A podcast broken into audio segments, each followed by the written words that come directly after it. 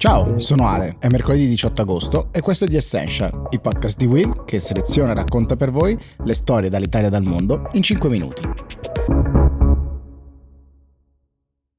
Partiamo dalla lettera aperta che ha scritto Malala Yousafzai, la eh, premio Nobel, attivista e blogger pakistana, come ricorderete Malala a 15 anni fu vittima di un attentato da parte dei talebani pakistani eh, sul bus mentre tornava da scuola. Le fu sparato nel volto sostanzialmente, fu operata, le furono estratti proiettili, i talebani dissero che anche qualora fosse sopravvissuta sarebbe stata comunque oggetto di altri attentati, lei fu curata poi in Inghilterra, ricevette anche il premio Nobel, il premio Sakharov per la libertà di espressione al Parlamento europeo e oggi scrive, meglio nei giorni scorsi scrive a New York Times una lettera rivolgendosi alle sue sorelle afghane, come le chiama, con eh, una fortissima preoccupazione che vuole condividere circa l'impossibilità o il rischio che alle donne, alle ragazze afghane venga impedito di tornare a studiare. Malala dice appunto io ci sono stata nella posizione in cui uh, non sai se puoi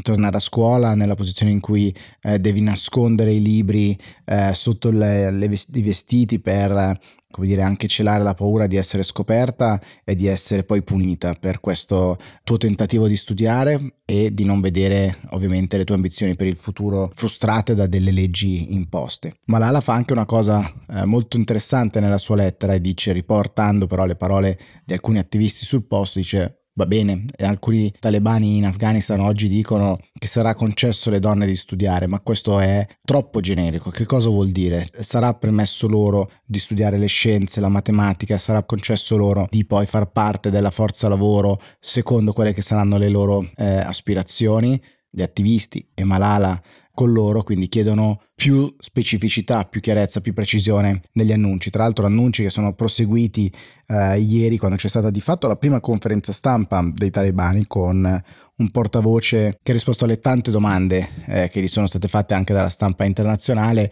continua lo sforzo di presentare i talebani con un volto nuovo, probabilmente in questa fase in cui ancora devono attrezzarsi effettivamente per un controllo, conviene anche loro cercare di mostrarsi con un volto diverso, diciamo così. I talebani hanno ribadito quello che già avevano detto in, in altre maniere nei giorni scorsi, cioè la loro voglia di un'amnistia verso chi ha collaborato con le organizzazioni internazionali e di permettere alle donne, di, alle ragazze di continuare a studiare e alle donne anche di accedere a posti di governo. Ovviamente il tutto sotto la legge islamica. Cosa curiosa, diciamo così, a un certo punto, rispondendo a una domanda circa la libertà di parola, il portavoce dei talebani ha risposto, beh, questa cosa sarebbe interessante chiederla alle grandi piattaforme che si professano spazi per eh, la libertà di espressione, invece eh, censurano qualunque cosa. Questo eh, attacco interessante alle big tech anche da parte dei talebani.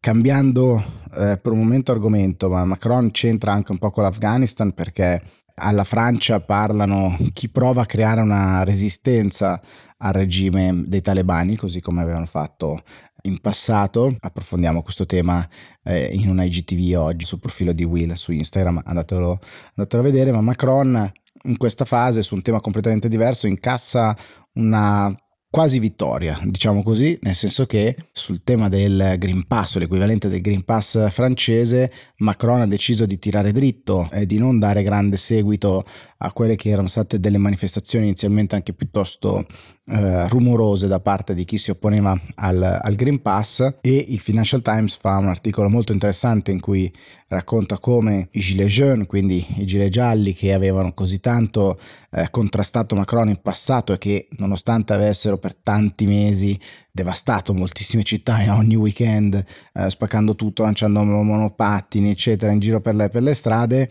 avevano comunque mantenuto un, un, grande supporto da parte dell'opinione pubblica, in questo caso invece eh, gli oppositori del, del Green Pass in Francia hanno un consenso piuttosto basso da parte dell'opinione pubblica, meno di un terzo, e invece i numeri tanto dei vaccinati quanto di chi supporta l'idea di una vaccinazione obbligatoria sono davvero decollati in Francia. Ad oggi, secondo un sondaggio, infatti il 61% dei eh, francesi è a favore di un vaccino obbligatorio, un numero eh, piuttosto alto, di nuovo i numeri dei vaccinati sono incrementati. Macron è stato interessante anche come ha gestito la comunicazione di questa cosa, andando dritto contro il movimento diciamo, che si opponeva a questa idea del, del Green Pass dicendo che non aveva nulla da raccogliere, da ottenere da un gruppo di persone così lontano da lui e altrettanto eh, i suoi diciamo, alleati politici hanno stigmatizzato moltissimo questa compagine dicendo che rappresenta eh, vicinanze tanto all'estrema sinistra quanto all'estrema destra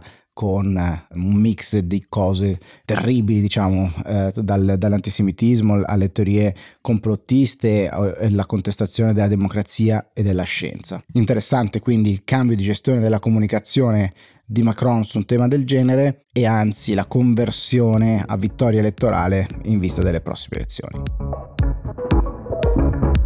Per oggi The Essential finisce qui, come al solito aspetto i vostri feedback e ci sentiamo domani. Ciao, buona giornata.